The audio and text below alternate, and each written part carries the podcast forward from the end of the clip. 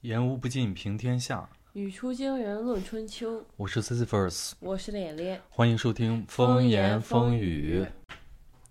好，今天我们的节目会跟大家聊聊近期的，主要是两件事了。一件事儿是这个呃知名的作家莫言啊、他这个被一个微博上的正能量博主起诉，要求他赔偿这个全中国人一人一块，所以就是 十五亿人民币 啊。然后理由呢是这个正能量博主认为莫言的作品抹黑了这个英烈。啊，就是抹黑了原来为我们这个民族抛头颅洒热血的这么一批人，违反了我们后来出台的相关的法律，这个反这个这个这个英烈保护法啊，他说这个莫言的作品违违反了这个法律，然后呃胡主编呢批评这个正能量博主说他是民粹，然后紧接着也被他起诉了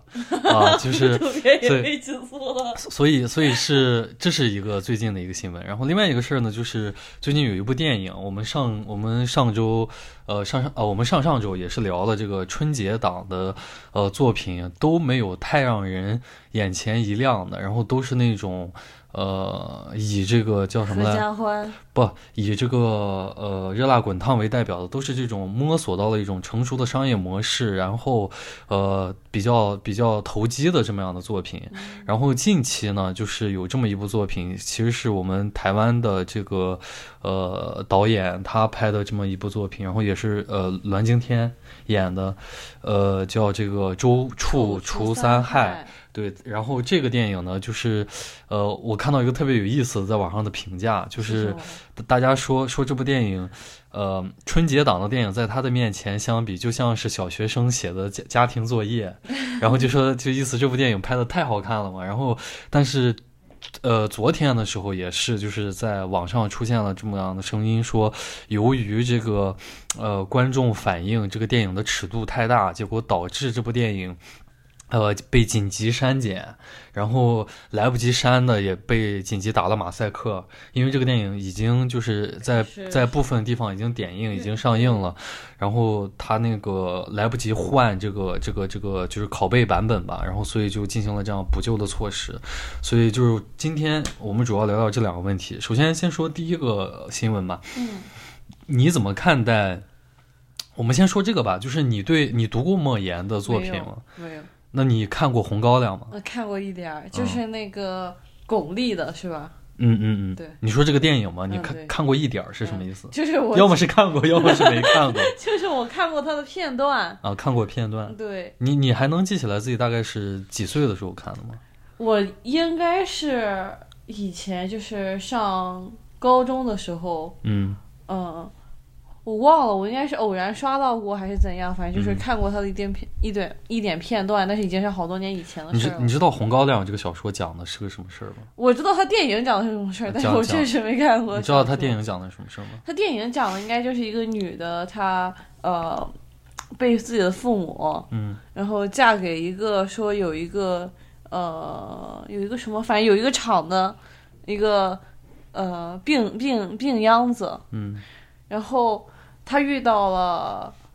他在应该是在。出嫁的过程中遇到了劫匪，但是有人救了她，嗯然后他就和那个救他的人暗生情愫。直接在高粱地里面就就这个把事儿就给办了。这我啊我记得了。然后，然后呃，反正就是最后他们两个，呃他那个病秧子老公应该是死了，嗯然后他们两个就一直呃继续经营他的产业，嗯，就是后来后来日本人来了，然后他带着这个酒厂的这些工人啊去，是酒厂，对，带着这个酒厂的工人，就是和这些日本人最后拼命了。嗯，就是就是，呃然后然后他和那个就是他青梅竹马的这个男的，就是好应该是就反正酒厂的工人还有他最后都死了，嗯。然后只有他的孩子和和他的这个爱人活下来了，好像是这样，就是我没太。记错的话就是就是，总之他的这些作品，包括他写的那个就是书名，呃，让人看着特别香艳的那个《丰乳肥臀》，其实也是讲了一个类似白鹿原那种题材的故事，就是一个、啊一个一个中国的一个大家族的一个兴衰史，就有点像那个。呃，就是写《百年孤独》的那个那个马尔克斯一样，就是他记记录了一个这片土地上的一个特别传统的一个家庭的百年的兴衰史，然后他就写了非常多的这个人名。这个，如果你只是看这个名字的话，可能会觉得这个是什么色情小说。其其实他讲的啊，不是，他讲了其实就是近中国一百年来这个家庭的一个家族的这种兴衰史，就是类似这样的这种文学作品。就是他会被起诉，这个伤害民族感情是抹黑英烈，这个就是你怎么看待这种现象？我觉得大家的绩点越来越高了。嗯，怎么说？就是应该是越来越高还是越来越低？我好像有点分不清。但是就是嗯，我觉得他讲他他的小说的创作风格，就是嗯，在几年以前。这个尺度在大家看来非常正常，就是虽然我很讨厌这个作家，但是，呃，贾平凹，嗯，他的写作也是这样子的，嗯，他的写作也会有大量的就是描写性很开放的一些描述内容，但是在那个年代，这个东西都可以公开出版，或者说在一些那种杂志上面连载，嗯，就是没有人觉得这有什么问题。然后贾平凹的小说，可能要比这个。莫言的尺度要大得多得多。嗯，我我可以给大家读一读这个呃这个网红啊这个正能量博主他起诉莫言的理由，呃他在起诉书里面写说莫言的小说《红高粱家族》在第一百九十页涉嫌抹黑八路军不是真心抗日，莫言写土匪联合抗日的八路军不真心抗日，被土匪骂。我全不信你们联合联合打鬼子汽车队的时候，你们怎么不来联合？鬼子包围村庄的时候，你们怎么不来联合？老子全军覆灭了，百姓血流成河了，你们来讲联合了？还写八路军队长被土匪骂的狼狈不堪，然后等等等等吧。他列出了一些这个莫言的这个作品里面的这种，就是我我在想啊，就是呃，作为一个小说的创作者。他写这样的情节，呃，我们应该怎么看？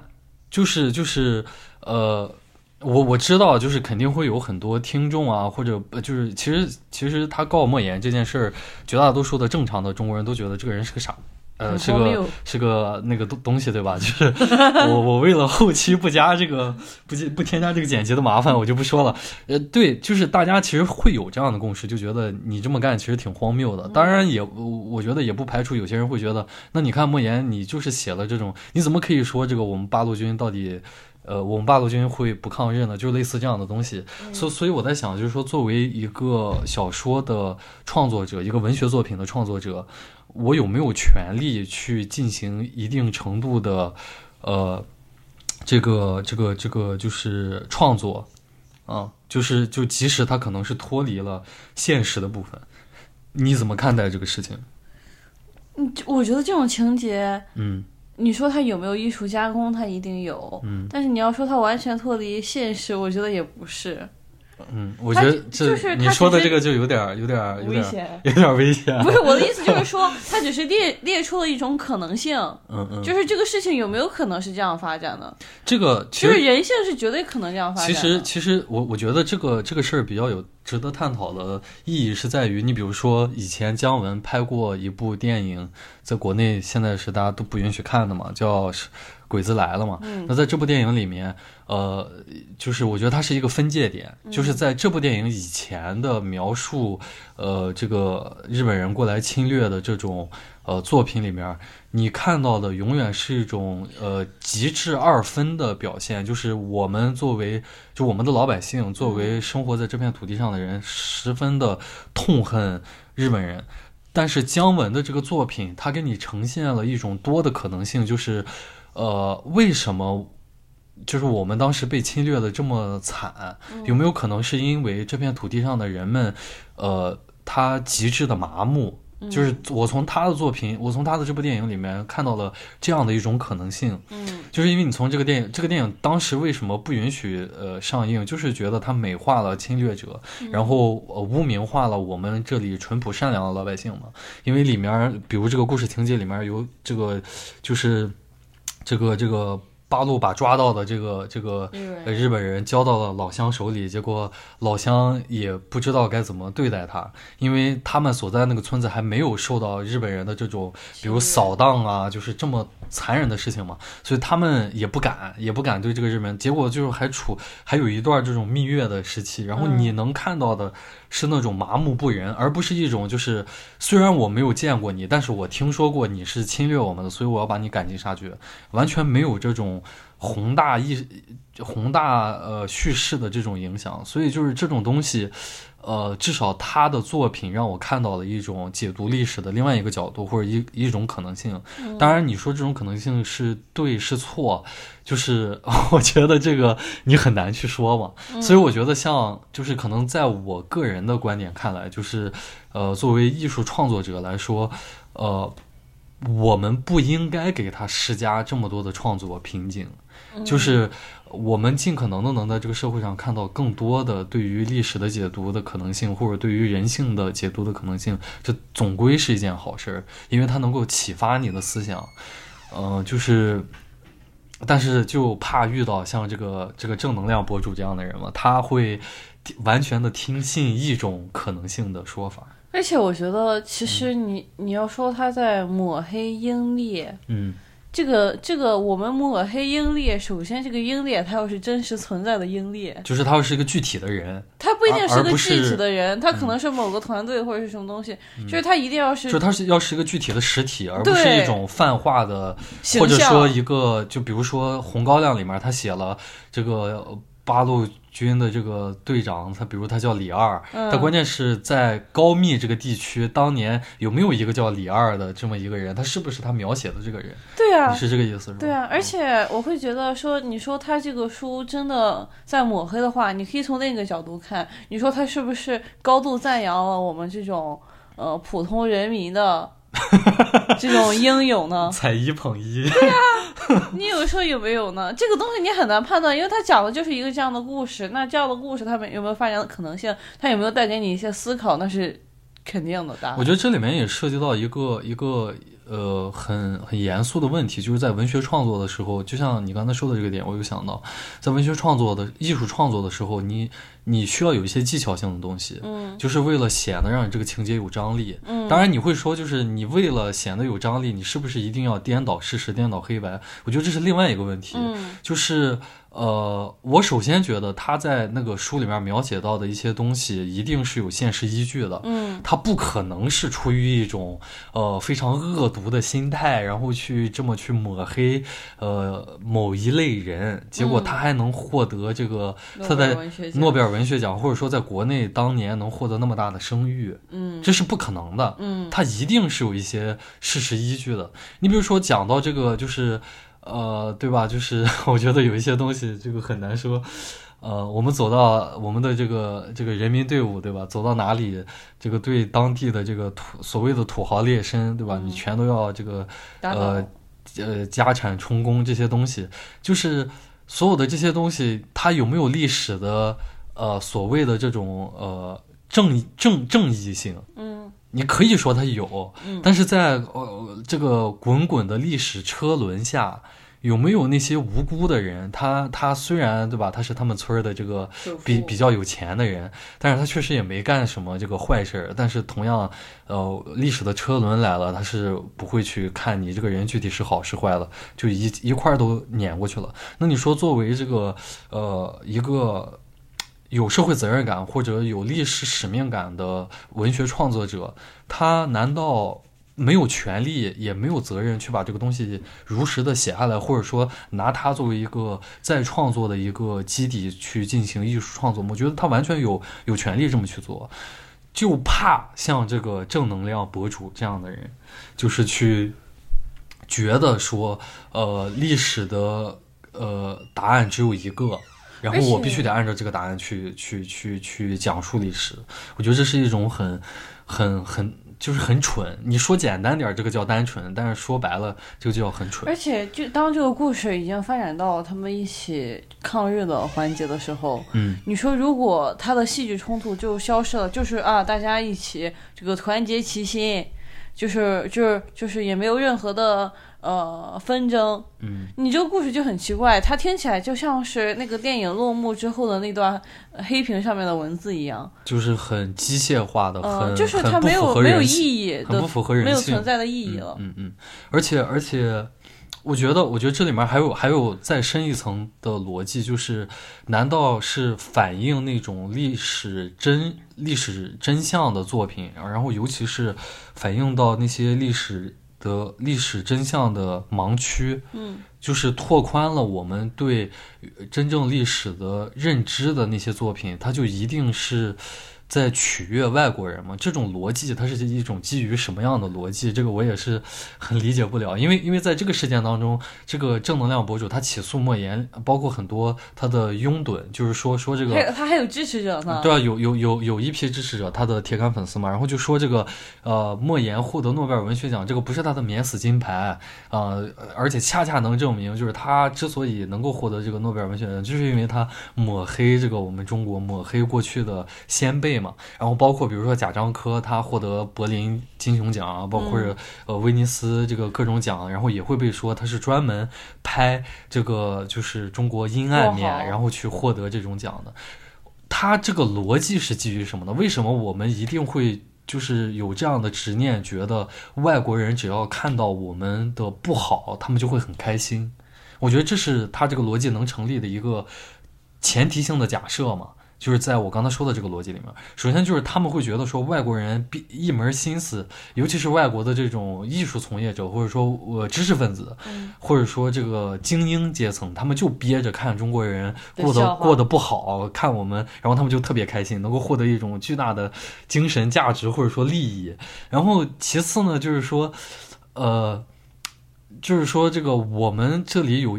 就是就是你就是好像这些历史它是不存在的。嗯。就是就是就是这些所谓的被爆出来的呃一些，这比如说贾樟柯拍的那个小五，嗯他讲的是一个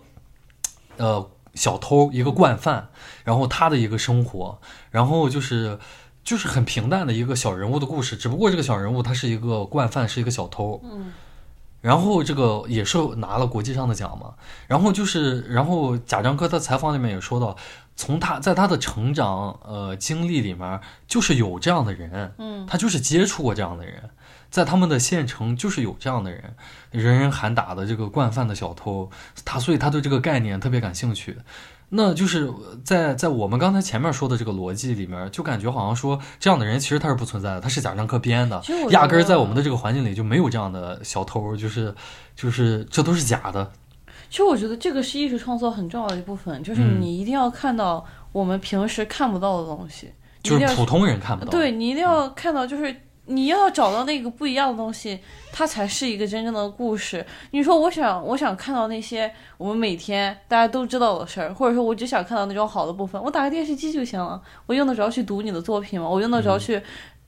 要花两三个小时欣赏一部电影吗？我觉得，我觉得，我觉得你说的这个我赞同也不赞同。就是我觉得艺术家跟普通人的区别，其实不在于说他一定能选到一个特别呃独特的题材，而是他能把一个即使很平庸的东西，也能发掘出有艺术的点。这个是就是我想，就是他可能就像这个故事一样，他可能的重点他仍然是一个抗日的故事，但是他能找到另一个角度，或者说他能有对。另一种演绎方式，对。这是很重要的一部分。对，就是你这个就是我刚才想要真正讲的，就是说我一定要找到其他人没有办法找到的东西，就是绝大多数的普通人看不到的那个点对，只能靠艺术家可能来发掘。我们今天看到都是一个偷东西的故事，但是别人看到的是我们这个正义如何的击倒邪恶，我看到的是这个小偷他的他的人生经历，嗯，这才是可能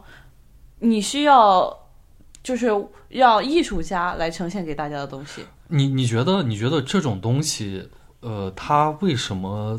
对于一个社会来说非常重要？你觉得它有什么存在的必要性吗？就是像比如贾樟柯这种的，呃，这种的艺术家，他存在他有他的必然性，为什么？这个必然性在哪里？因为我觉得你只有看到了一些问题，你才有可能解决问题，而不是你总是在善后。嗯，嗯就像就像贾樟柯的很多故事一样，他愿意把一些可能我们不太想直面的问题带给大家，但是很多时候，就是这样，你就是你，我们永远在粉饰太平的话，我们就永远这样子过下去了，这个问题就一直一直存在。就像这个故事里的一样，就像是它带给我们的是关于一种可能一种正义，一种呃人性的讨论。你说红高粱，对，嗯嗯，就像是这种时刻，我们其实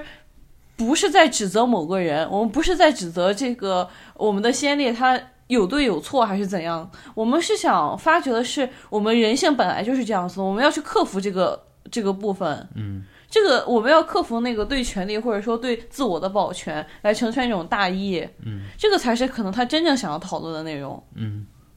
你你觉得你觉得像呃，你讲到红高粱这种。作品它的艺术性，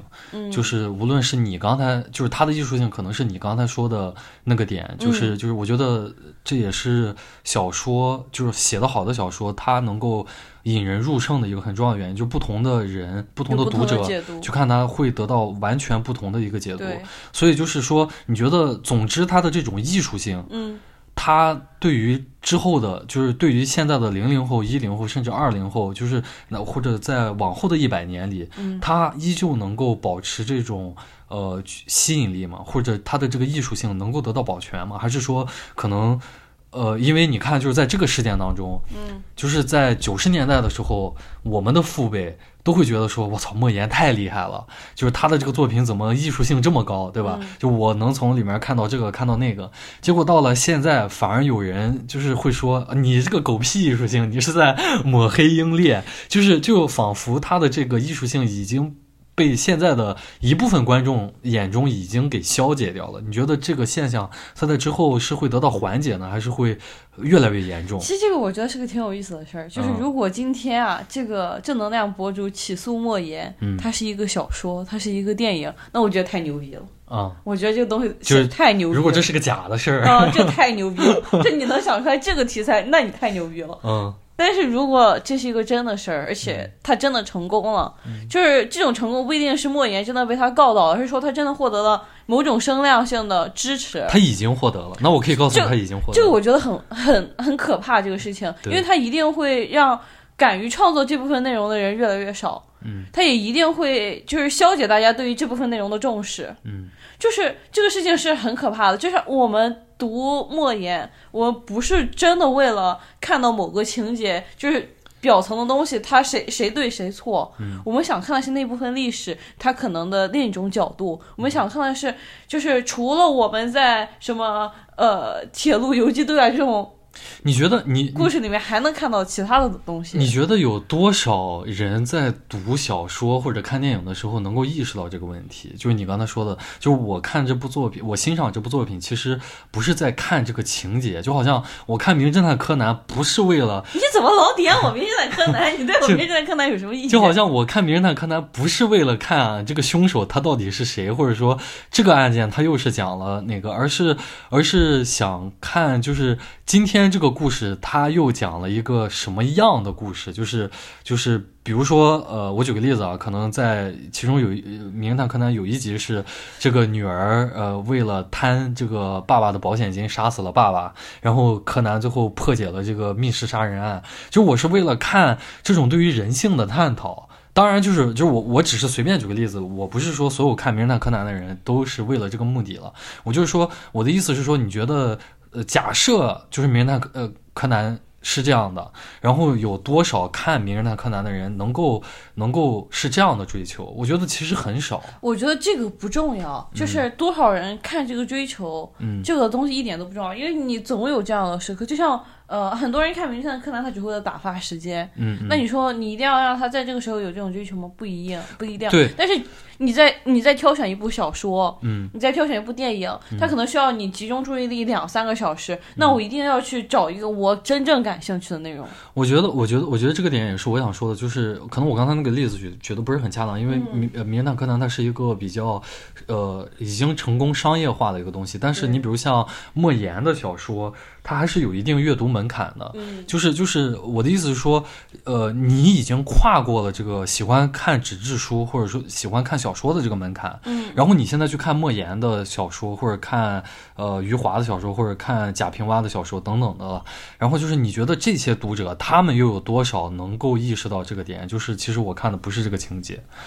我觉得，我觉得你真正在阅读它的时候，你可能是没有办法感觉到的，嗯，但是你可能会在你读完之后的某一瞬间，嗯你可能意识到，哦，我真正从里面读到了什么。就是开悟。对，因为这个过程其实有点像我们之前讨论过的，就是你对于电影的审美是要培养的，你对于小说的审美也是在培养。我可能第一次读这个小说的时候，我读的就是情节，那我可能之后看过类似的小说的时候，我才突然意识到，哦，原来之前讲的是一个那样的东西，它我觉得真正想告诉我们的是什么？我觉得这个也是我很悲观的原因，就是我呃前面前两个我提的那个问题，就是我问你说，你觉得在零零后和一零后的眼里，嗯红高粱以后还会具有现呃现阶段或者九十年代那种艺术性吗？嗯我觉得就是随着就是小说也好，电影也好，哪怕你听歌也好，它都是有一个门槛的。嗯只不过你现在去看这种呃严肃性的小说或者历史性的小说，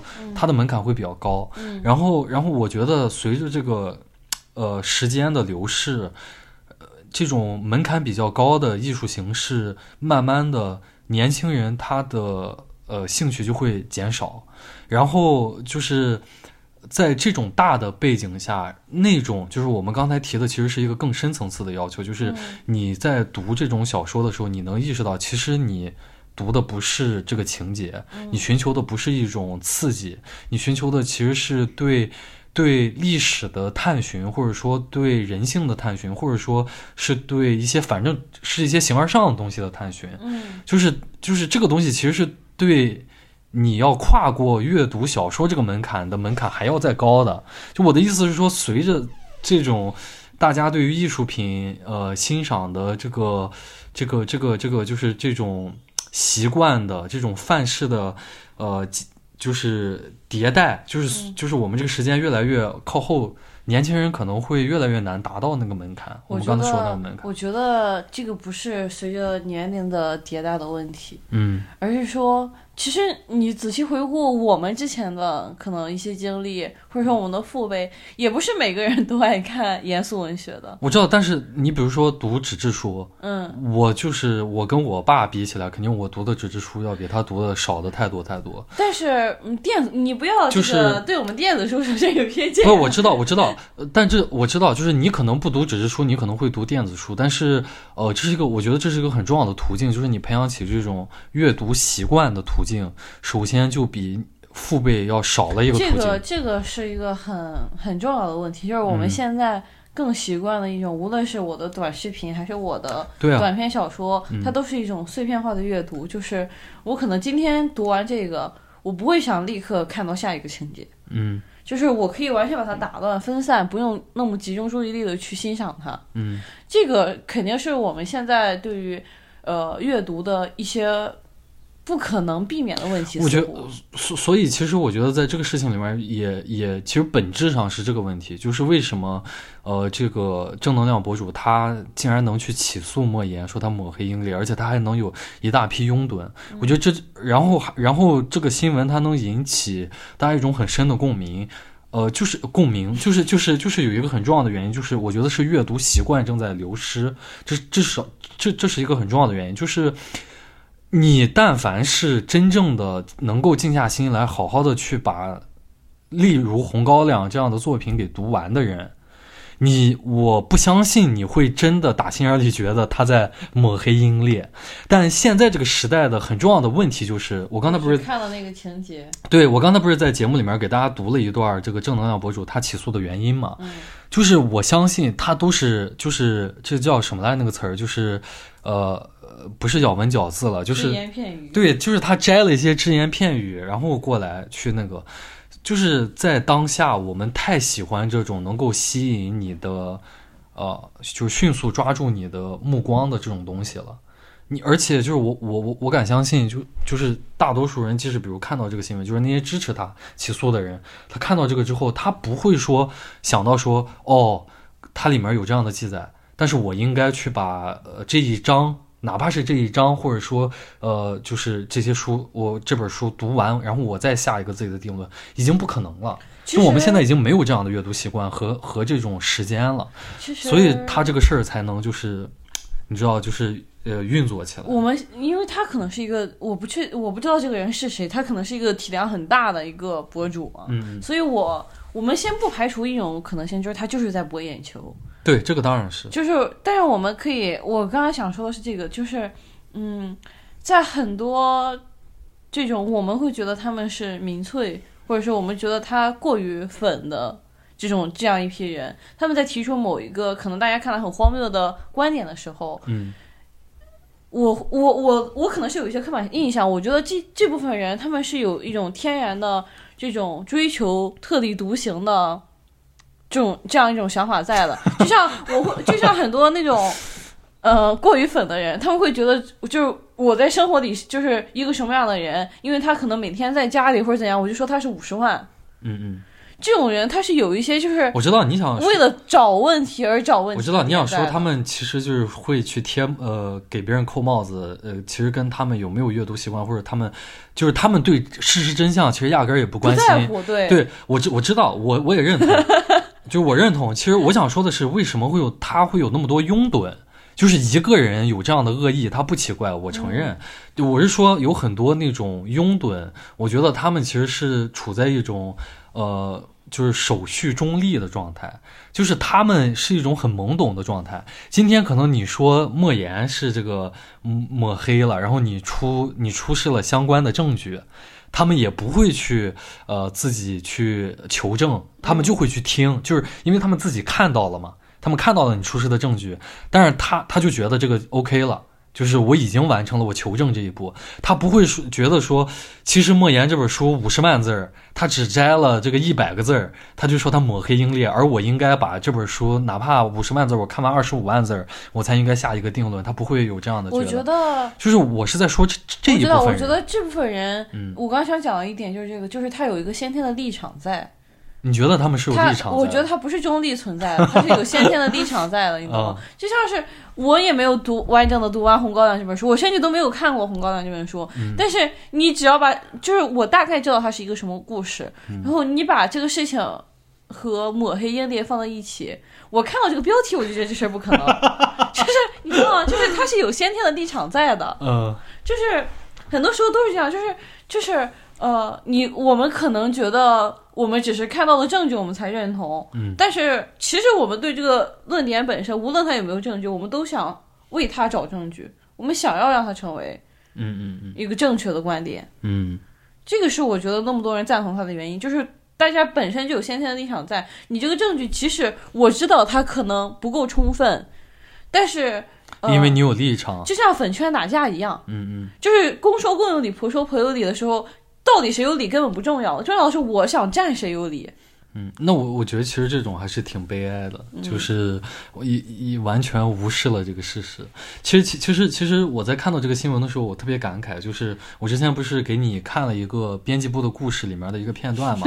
就是呃，如果如果如果。我不知道大家，比如之前，其实我们在聊春晚的时候，其实也忘了提到这个人，他叫梁左，他是九十年代八九十年代一个非常著名的这么样的一个编剧，编剧。然后他创作了非常多的小品在春晚，就是呃，我记得那个打扑克的那个，嗯，就是就是侯耀文和那个黄宏演的打在火车上下扑克那个，就是比如说我出一个导演，然后你出一个那个投出品人，就是出品人比导演大，就是类似这样的。那个那个作品好像就是梁左写的，然后还有很多的小品也是梁左，包括编辑部的故事其实是梁左、王朔他们写的这个剧本，然后这个它里面就有一个非常搞笑的片段嘛，就是说 当年都播出来了，就是爷爷，对，就是就是这个这个这个这个那个老头儿，那个那个演员我忘了他叫什么名字了。他不是演了就是这么一个经历过咱们这个国家，呃几几十年对风雨过来的这么一个人嘛。但然后他也是一个比较有这个社会地位和涵养的这么样一个人，就在剧中，然后然后里面有一集他就是他孙子孙他孙女儿的同学来了，嗯，他孙他孙女儿的同学呢，他孙女儿同学的爷爷和和他的爷爷是完全相反的一种社会状态，嗯，就是他的爷爷是一个就是那种农村农村的农民，嗯，然后但是这个剧中的这个这个主人公的爷爷，他是一个城市里的这么知识分子一个知一个知识分子，然后所以呢，这里面就说这个这个这个，他就借孙子之口就说，旧社会我的爷爷没要过饭，但是六二年开始要饭了，然后他就跟他的孙女儿就说，就跟自己的同学说，你看你爷爷一失误，我爷爷就要饭，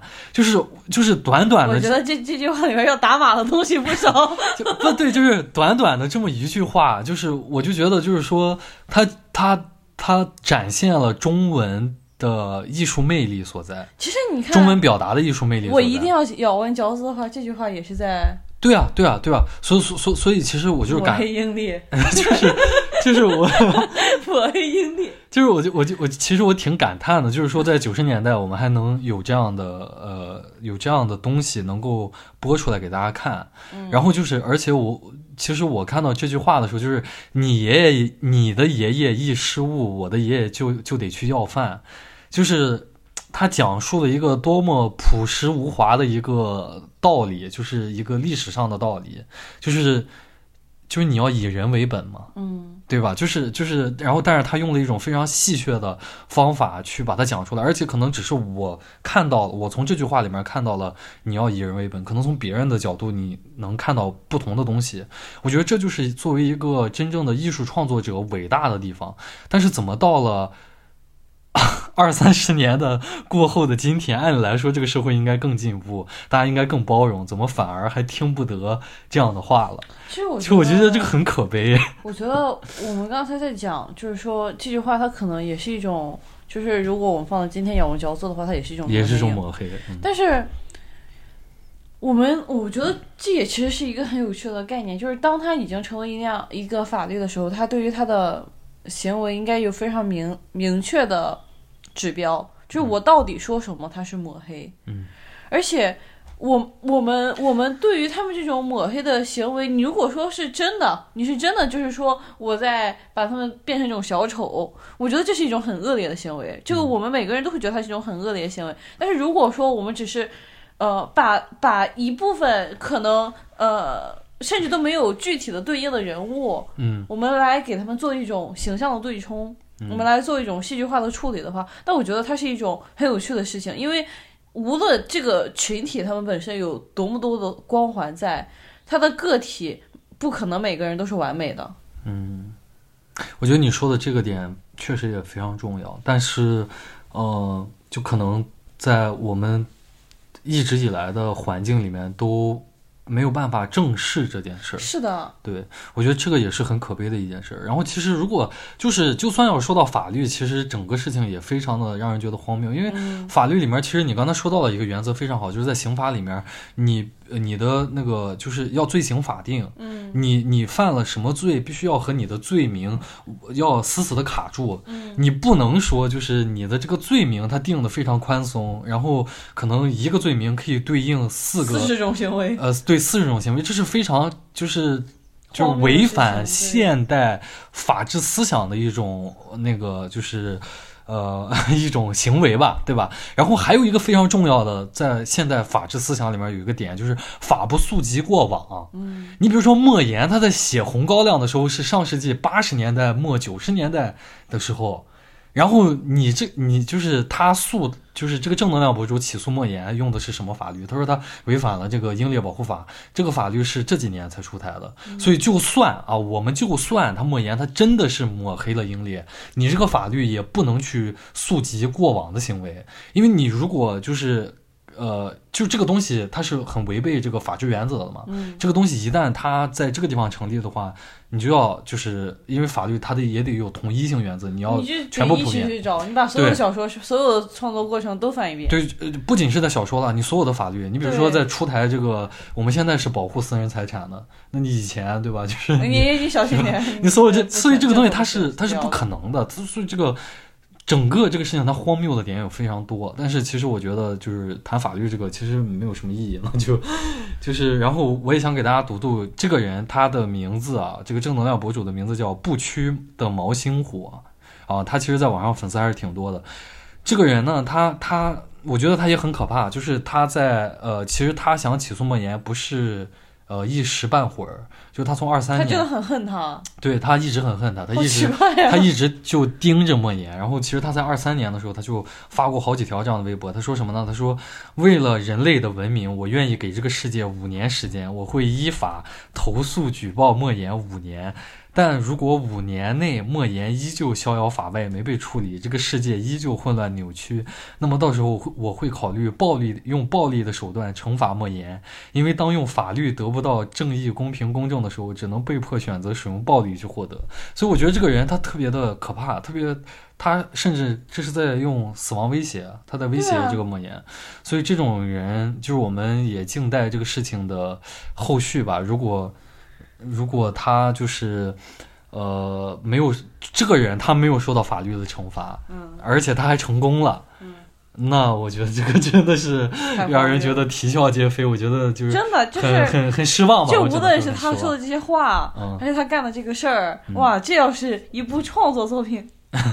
太牛逼了，绝了，太牛逼了！我的天呐。好，接下来我们可以聊一聊这个电影的事儿。就是我们之前聊《热辣滚烫》的时候也说过，就是。感觉现在的这个春节档越来越呃就没意思了吧？然后其实上上次在讲《热辣滚烫》的时候，我忘了讲这个事儿，就是，呃，因为《热辣滚烫》《飞驰人生》他们的表现太好了，结果导致本来春节档同期的八部电影还是十几部的，有四部电影都紧急撤档了，因为他们觉得自己竞争不过。然后，比如这里面就包含宁浩和刘德华，呃，拍的这个呃《红毯先生》哦，那部电影一直没演吗？他上他上映了一两天，然后紧急下下映了，因为票房表现不利。但是据说还不错啊。这个我就不知不得而知了。然后，所以就是聊到这个事儿嘛。然后你看，这个在春节档的时候，呃，这个热辣滚烫特别的火爆嘛。然后这个。但是结果最近，对吧？因为周处除三害这个电影的上映，然后又引得很多观众去呃抱怨 说，这个春节档这些电影都是小学生做的家庭作业。就是呃，你你怎么看待这种这种？你你知道你知道这个电影讲的是个什么故事吗？我大概知道啊，就是周处除三害，主要讲就是这样一个。嗯，他本来应该就是黑帮成员，对他是一个社会的边缘人，对他本来就是类似罪孽深重的社会边缘人，对，然后但是他就想在入狱，可能他想去自首，对他想在自首之前呢干点好事儿，对，他就选了几个。这样这几个呃，在通缉令比他前面的人，他就去处理一下他们。对，结果没想到牵扯到了一个更深的一个更大的一个阴谋。对。然后其实这个电影被热议，有个我觉得首先它题材非常新颖，而且它本身就是个现实现现实主义题材的电影，这个大家都特别喜欢去看。嗯。这种描述现代生活的电影。嗯。其次有一个非常重要的原因是，就是它被大家所津津乐道的尺度的原因，就是大家很久没有。在国内的供应的版本上去看到尺度如此暴力、如此血腥的这么样的一个电影了，你觉得这种取向你认可吗？就是我我不知道你有没有看这个电影里面前期放出的物料，就是就是呃呃栾京天他演的一个人，呃他演的这个角色去了这样的一个地方，然后他呃开枪。就是一个个啊，一个个行刑行刑式的去处决，就是就是类似这样的东西，其实在国内的呃这种公映的版本上，你很难看到的。但是，就然后然后呃，就是我我你先让我讲完吧。就是然后大家现在就是说，至少嗯百分之七八十的人可能是就是会因为类似这样的噱头，就是说这种暴力啊血腥，然后去看。你觉得这种取向？你是赞同的还是不赞同的？还是你有什么看法？大家是真的就是想看这种血腥场面？我觉得这是一个很重要的原因吧。就是我我我只是给出我一个感性的猜测嘛。可能百分之百就是一百个人里面去看这部电影的人，可能我在我想来，至少有百分之六十到百分之八十的人是因为这个尺度而想而被吸引进去的。我我不我不认同，大家是为了看血腥场面进去的。嗯，因为我觉得。哎，但是也很可能是我很主观的原因，就是我觉得你如果真的就你就想看那个什么血不拉擦的这些东西的话，嗯，你有太多的选择了，你没有必要进到影院去看这样一部作品。嗯，而且你要硬说是这个的尺度，就是说是这种血腥的尺度的话，嗯，那那些什么红海行动啊，那比这个可血腥多了。嗯，我觉得，我觉得血腥只是构成它尺度的一个原因吧，还有一个原因就是，呃，他对于暴力的毫不避讳。嗯你比如说，其实其实我觉得这个也很值得玩味。你刚才讲的，呃，就是我们确实能在国内也看到比较血尺度，就是就是画面尺度比较大的电影，但是那些电影它都有一个非常重要的前提，就是正确。嗯你无论是你刚才说的《红海行动》，还是比如说《战狼二》，当时被指责说爆头啊什么那种场面，它都有一个很重要的前提，就是它政治正确。嗯我是为了去营救这个我们的呃老百姓嘛，然后这我们是 government 的行为，或者说包括之前那个彭于晏参演的那个《湄公河行动》，那我没看。《湄公河行动》里那个其实也挺血腥的，就是就是呃，在因为真实的那个案件里面，哦、很多中国同胞在那个嗯金三角地区就是遇害了。直接被屠杀了嘛，嗯就被行刑式的屠杀了嘛。然后在那个电影里面也是直接展现了这个部分，嗯但是我觉就是可能在我看来，这些电影它的尺度能稍微放宽，画面的尺度能稍微放宽，是因为它有个前提是政治正确，就是它有一个呃这它有这样的权利。对啊、但是在在《周处除三害》这个电影里面，它完全是一个私刑，以暴制暴。对，是以暴制暴，是一个私刑的过程。这个在以前的电影里是公映的电影里面是看不到的。我觉得就是可能会有很多人，嗯，如果反正至少是我吧，就是我特别想看，我特别想看，也有个很重要的原因，就是因为这个，就是我很好奇为什么一个这种呃。就是可以说是宣扬私刑暴力的这么样一个电影，它能在国内上映，我很好奇，所以我会想去看。就是就是就是也不全然是为了看这个血腥的画面，就我的意思说，这种对于尺度的好奇这种取向，在你看来，你你怎么看这种？其实说实话，我没有想到这个电影嗯。就是他宣扬的这种私刑，或者说就是这种暴力的，也不能说是宣言，就是它的那构成的一部分吧，嗯。就是会这么的让人觉得意外。嗯。因为可能在我的视角里面，我觉得就是，嗯，在他首先他这个电影，他还是裁掉了那部分，就是他爆头之后，他没有拍那个受害者的场面，嗯，他只是有一个那样的动作。然不后是说这些画面，我知道我的意思就是讲，我的意思就是在于说，我觉得就是他的他的尺度，首先没有帮直接的将血腥镜头搬到荧幕上面，嗯然后另一个点在于，我觉得这部分内容好像可能在我的观点里面没有那么的不寻常。我觉得我觉得这个概念很让人觉得困很让人觉得困惑，嗯就是私利救济。你比如说，为什么第二十条能在春节档的电影里面杀出一片重围？嗯口碑和票房其实都不错。嗯你像《热辣滚烫》就是典型的口碑不太好，但是票房比较好。嗯就为什么第二十条？因为第二十条它其实讲了刑法里面的一个呃二十条修修修订，就是正当防卫这个、嗯这个事情。其实这个也是某种程度上的私利救济，就是当这个呃这个机器，这个这个国家机器，它在特定的场合保护不了你的时候，你有权去自己保护自己。当然，那个嗯就是你说这个算不算是一种呃广义上的私利救济？然后在在这个电影里，它我觉得它就是完全是在反映一种广义上的，它都已经可以脱离私利救济这个范围了，它是一种对吧私刑，嗯然后这种东西，它是和我们这里一直所宣扬的一种价值观完全背道而驰的。就哪怕你跟你跟谁有这种切身的冲突，嗯你都不可以去求助于一种私利的，呃，就是你个人的一种一种一种方法。但是这个电影，对吧？他讲的其实从头到尾都是这都是这么样一个一个事儿，所以我就觉得整这种概念它特，其实真正的尺度大是大在这个概念上，就是能够允哦许一种这样的概念的电影上映。因为你你讲到这儿的话，我可能大概，我可能更能理解他为什么在你的视角里面这么吸引人了，因为之前在我的认知里面，可能它就是一种以暴制暴，嗯，就我不会觉得以暴制暴这个话题很新颖，因为我觉得可能就是类似的这种什么香港电影、大陆电影都有很多，但是其实这里面有一个很重要的点是在于，它虽然是以暴制暴，可是。呃，可能在许多观众或者说在这个影片的设计里面，它是一个正义的以暴制暴。嗯，它不是说我们黑帮血血拼，嗯，它也不是说类似于说是一个什么黑吃黑，都不是这种，它更像是一种民间，它就像一个漫威英雄，嗯嗯，就是是这种概念。嗯，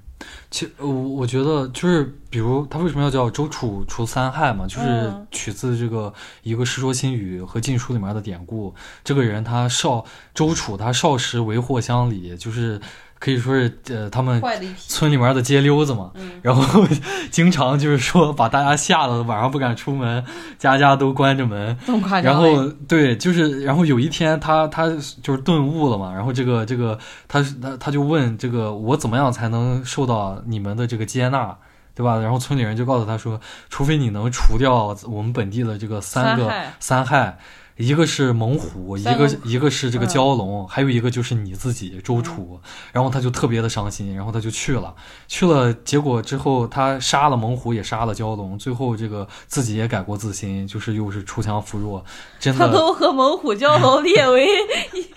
一类了，真的就除了三害了，就是就是。嗯，其实我觉得本身这个故事本身，它就带有一种非常前现代化的一种，就是这种古代这种，就是私利救济，就是就是这个叫呃，蝙蝠侠的那个概念。对对，蝙蝠侠的概念。坏人惩治不了这个官府惩治不了坏人，我就来惩治。我自己来，我自己来干点。但这个就和现代国家非常，现代国家的法治观念非常冲突，就是你没有权利去去处理别人。他必须要经过法律的审判，但是我们不知道，因为我们两个都还没有看这个电影，嗯，我们不知道它的结局到底是怎样的，嗯，我们不知道它是没有我说这个典故本身，对对对，就是。这个典故，我觉得完全可以理解，因为这个典故它可能有几百年、几千年的历史了。对我，我就说，我就说，我就说，像这种典故本身，它反映出来的这种思想，其实和现代法治观念非常冲突嘛。嗯，然后其实这个电影它本身，呃。就是它的这个原概念，嗯，其实我觉得你刚才说的很好，就跟漫威或我觉得跟漫威还不太像，其实就跟蝙蝠侠的蝙蝠侠对的概念非常的像，就是你作为一个对吧？虽然你心地非常的善良，想要去这个这呃给大家带来正义，但是你你是否是一个呃合适的主体？然后你所做的那些行为。他有权利这样做吗？不是，就是你所做的那些行为，他也他是正义嘛？就是你虽然让那些坏人，对吧？就是好像受到了处罚，但是你的这个主体性不明的话，就你你是一个个人，然后去对别人动用私刑，那你动的这个私刑，它本身其实也是非正义性的。就本身这些概念，我觉得在国内的电影以往是完全都没有涉及到的。然后这次有一个电影涉及到了，我觉得这个非常值得鼓励，就是呃。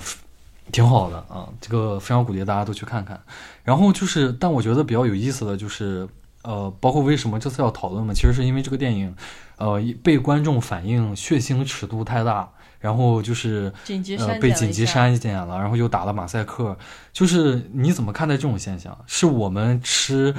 就是山猪山猪没吃过细糠，偶偶然一吃不太习惯，还是还是怎么去理解这种现象？嗯。我觉得这个其实挺让我觉得纳闷的，因为我以为就是我们的这个审核机制，嗯，他会就是及时的就给他全都毙掉，嗯，但是好像他也没有，他也没有审查那么也露出来了，对，很奇怪，嗯，因为因为其实就是在我的视角里面，就别说这些血腥镜头了，就这个故事的概念，它就。应该及时被我们毙掉。所以我觉得他这里面有一个先天的优势，就是他是台湾导演，他拍的是台湾，啊，就是我把台湾拍的越乱，这个 啊，你这样说也有道理，你不得不说这样说也有道理。对啊，这个这个非常的好啊。你比如说，为什么我们看了就是哎香港回归以后，你看那些香港电影，基本没有在拍这个就是香港回归以后的。呃治安多么混乱啊，或者怎么样的。都是拍你拍以前，都是还是拍以前的嘛，就是拍那几个嘛，什么这个世纪大盗张子强，就我以前跟你讲过，说他绑架了李嘉诚的儿子，就就把那几个题材翻来覆去的拍，包括那个探长雷龙啊什么这些，然后就是那之后呢，之后的那些香港也有一些重大的杀人案什么这些也就不拍了嘛，也不拍了。对，然后你我觉得台湾它有一个非常好的一个本土优势吧，就是它 可以这样拍我会觉得这个电影，我不知道它到底有多么血腥啊，就是嗯我不知道那些镜头到底是一个什么样的冲击力。嗯嗯这个是，如果它本来是确实达到了这个三级片就是吃人肉那种程度了，嗯我觉得你要是说这个镜头得删掉，那合理，嗯，因为我们这里确实没有电影分级制度。你说一个小孩进去看这个吃人肉，它确实冲击性有点大。我觉得，我觉得即使是现在这种尺度，就是我刚才我们看到的物料那种，他挨个去那个，我觉得也是该不应该对十四岁或者十六岁以下的小孩去看的。但是你这样说，真的就不知道，就对在我们这些成年人看来，这个东西不是，我知道，我知道这个东西不是不不是偏方的原因了，就是因为我们这里没有这个这分个分级嘛对，我所以所以我觉得这个就是也是挺那个的吧。但其实我比较感叹的是，如果他这次的紧急呃删减和打马赛克真的是因为有观众在反映说尺度有点大，然后那我觉得这个我挺难理解的。然后同时我也很感兴趣，就是其实在国内的这个。呃，电影它是一个三方参与的游戏嘛，嗯就是我们姑且把片方和观众，还有审审核者，把他们三三方去看，其实就是他们三方的互动的游戏。结果在这个电影上，我们能看到是头一次有观众主动要求说。你审你审一下吧，你这个你这个太，就是我从来没听说过听说过这种事儿。对，所以所以就是你你怎么看待这种这种事情？就是就是就是我我还是对这个概念比较感兴趣。你觉得是呃我们之前看到的好东西太少了，或者说呃看到的之前这种这种程度的？就可能它确实表现的宣传程度是一个正常的，只不过我们太久没有看到了，所以现在才会感叹，还是说，呃，怎么样？就是出于一种别的什么可能的原因？我这个我也想，我也觉得可能我没有办法站在一个很公平的角度来讲，嗯因为我不知道是不是很多人他们现在确实大家只会看一些国内的院线的电影，嗯大家不会想要看一些可能，嗯、其他的这种，呃。资源流出来的 电影一样，嗯就是我没有办法知道大家能接受的尺度是怎样的。首先，因为哎，就是去年应该是上映的那个第四部那个杀手的那个故事，你还记得是什么吗？第四部杀手的故事。就是他们是一个，啊、那个 John John Wick，啊，对对对，嗯，极速追杀，极速追杀，嗯。就是我觉得这个尺度，就是比起他来说的话，也没有高到哪里去吧。嗯可能在我的视角里面，就是我觉得如果你是站在你说我们太久没有看到这样的尺度电影，我可能平时看的就是国内的院线电影的话，我认为它的尺度太高了，我去反映的话，那我觉得稍微有一点点。山猪都吃不了细糠，嗯你如果说我是因为我我带着孩子去看的这部电影，我觉得这个确实不是他能接受的。这个这个就你就不应该带孩子去看，我觉得我我带着孩子吃点好的，不，那也那也不能啊，这个这个我觉得